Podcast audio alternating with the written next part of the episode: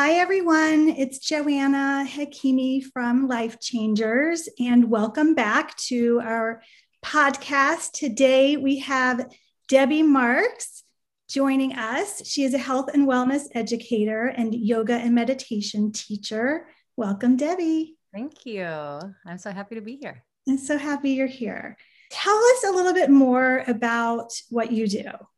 Tell me what the health and wellness education means. My background is in public health education. So that's what I studied in graduate school. And that's what I spend a lot of time doing many years before I ever even got into yoga.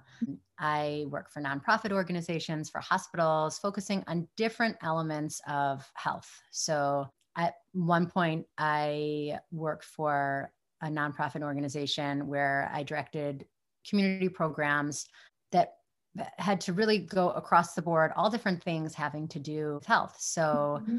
um, prenatal health, working in violence prevention, which people don't usually think about as a yes. issue um, but definitely in the communities that i was working with uh, it was something that we needed to touch upon. Puberty education hiv aids um, wow. all sorts of things. And then i landed in asthma which is something i never expected to do. Really? That's so yeah interesting. yeah but it was actually a really nice way to kind of end and then years later getting back into yoga with breath yes um, it absolutely was, it was almost like a natural progression so. That's so fascinating. I actually have asthma myself and yes and definitely breath work you know in my my yoga practice has certainly helped because when you have asthma or you're having an asthma attack and then the anxiety ramps up. So learning how to use your breath to bring it back down and use it for the benefit versus kind of activating it even more. Right. So tell us then when you found yoga and meditation and how you've married the two together.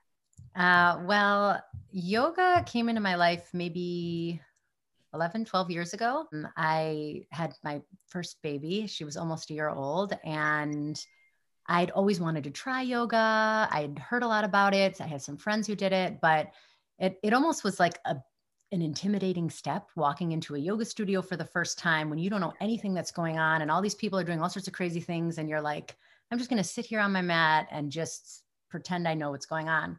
Right. Um, so I remember that fear of taking that first step. Um, but I did it around, you know, my baby's sleep schedule, not that much sleep at all, but trying to work with her to kind of see, can I, can I get an hour class in? I, you know, I think everyone who's into yoga still remembers their first teacher and their first practice, yeah. but, um, but yeah, I think it was intimidating, like it, like it is for, for many people, but then it, once you get into it, it almost becomes addictive which i think a lot of people can also relate to is you're you you start to feel like you see the progression you see yourself improving and getting a little bit further and knowing a little bit more almost like you're you're starting to master something yes. so you keep you know you're excited you're excited yeah. to see what's going to happen next and then oftentimes there's this plateau where you you're like i i just I don't see myself pushing anymore. And then you kind of back away. I need a break from yoga. So I think I had that relationship with yoga for a while where it was this, you know, go, go, go, then slow it down. I need a break and then come back into it.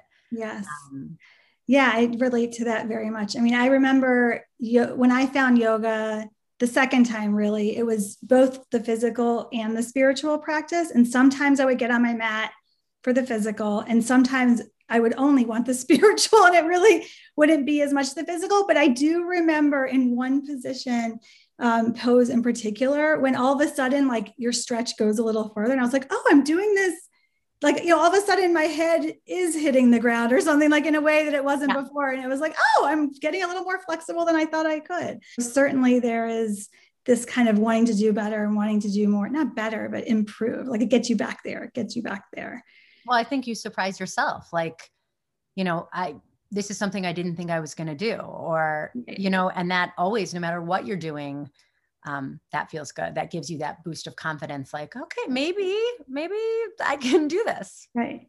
So, so then, what drew you into actually wanting to do the teacher trainings that you did to take it that much further? So I had no intention really of becoming a yoga teacher. I'd often, you know, whenever I'd see a sign for oh, do a teacher training. I always thought, oh, wouldn't that be interesting? Mm-hmm. But then I kept having children and I was, I always had a baby in my arm or right, right. someone. So there was, I, I never really carved out that time for myself. That's the truth is even though it was intriguing, I always thought, well, how can I, how can I make time for me? I, I, that's really not something accessible right now.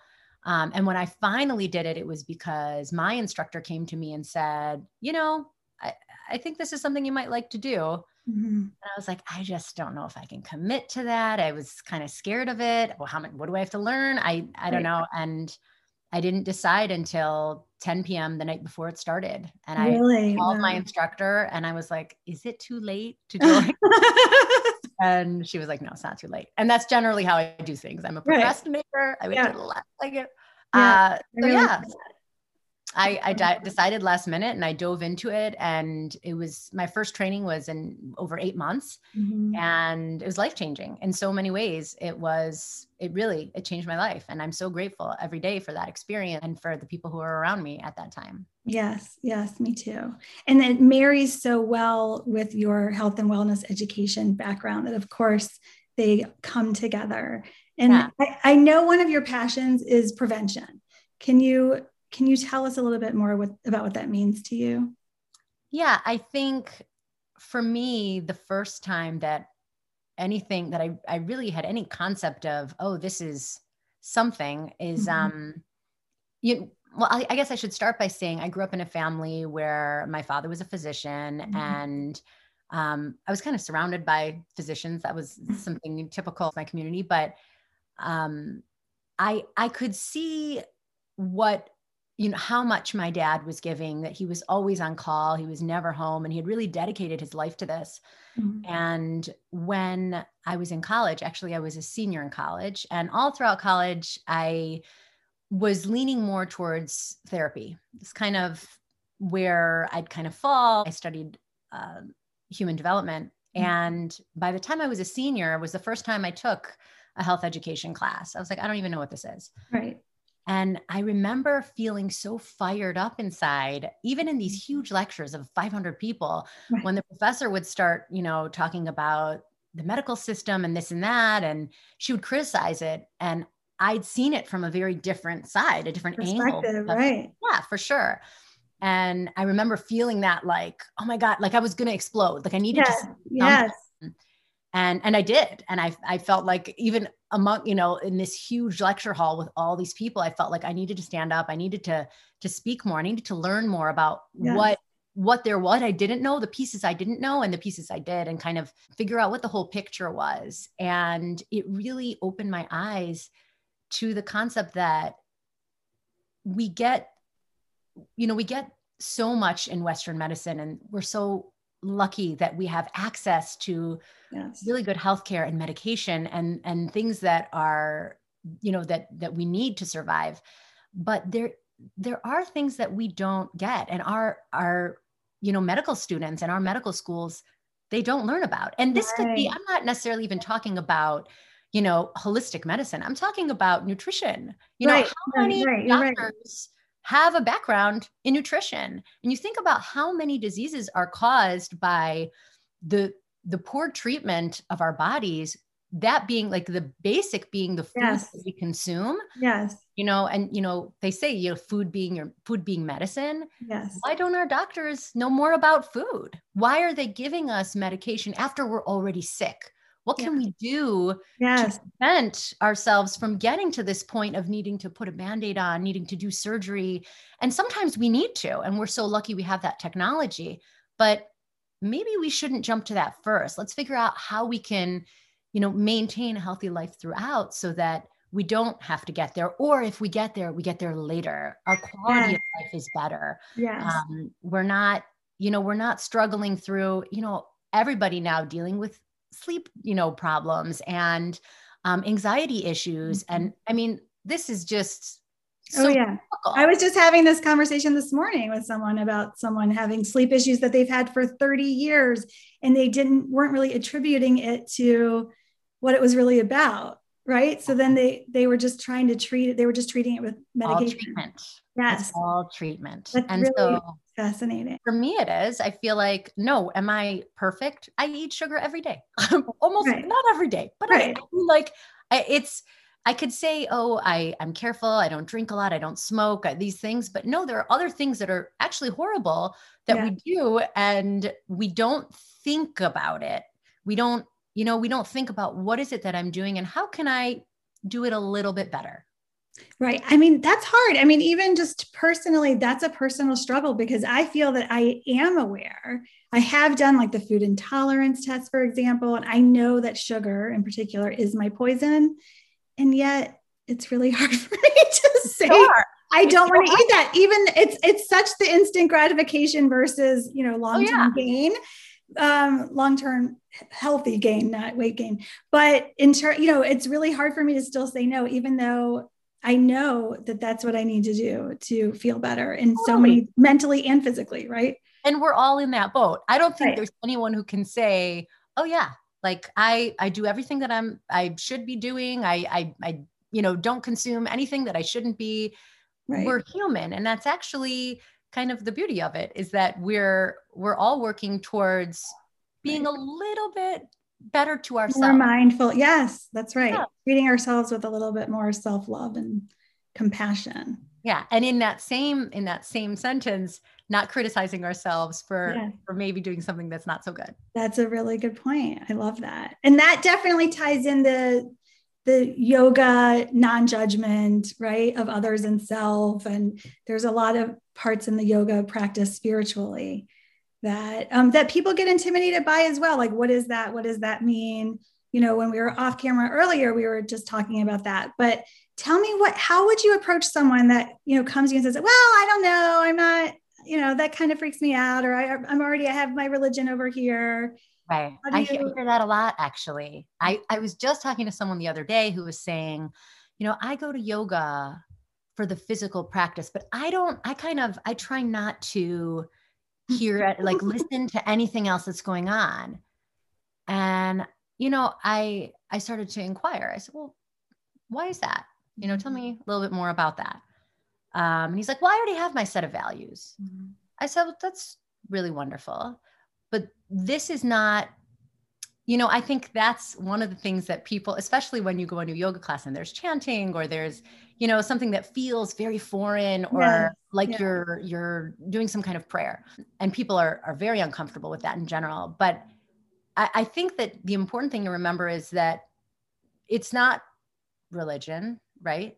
It could be for some people, but it doesn't have to be. But also that religion and I mean, again, this touchy touchy sub- subject, Yes. but these are not things that compete with each other. It's more of helping us look through a different lens Mhm. and see a certain perspective. And so, what I like to think about is how much positivity um, is associated in the lessons and the lifestyle that comes with yoga. We talk about yoga, we're not just talking about phys- physical postures Right. um, or even just breath. We're talking about living a certain lifestyle, one that is more compassionate and kind, one that's more understanding, not only of other people, but of ourselves. Yes. And when we have when we have time to you know sit in silence or focus on our breath when we're we're doing these movements that's when we get attuned to what's really going on mm, and where we can see change happen within and outside yes, absolutely. outside ourselves. So that's, I think that's more the lesson in it. But a lot of times people don't want to open to that. And I think what a shame Yeah, I agree. Right. there's so much and and it's something that doesn't compete. It's really something that can be hand in hand with whatever value system it is that a person carries.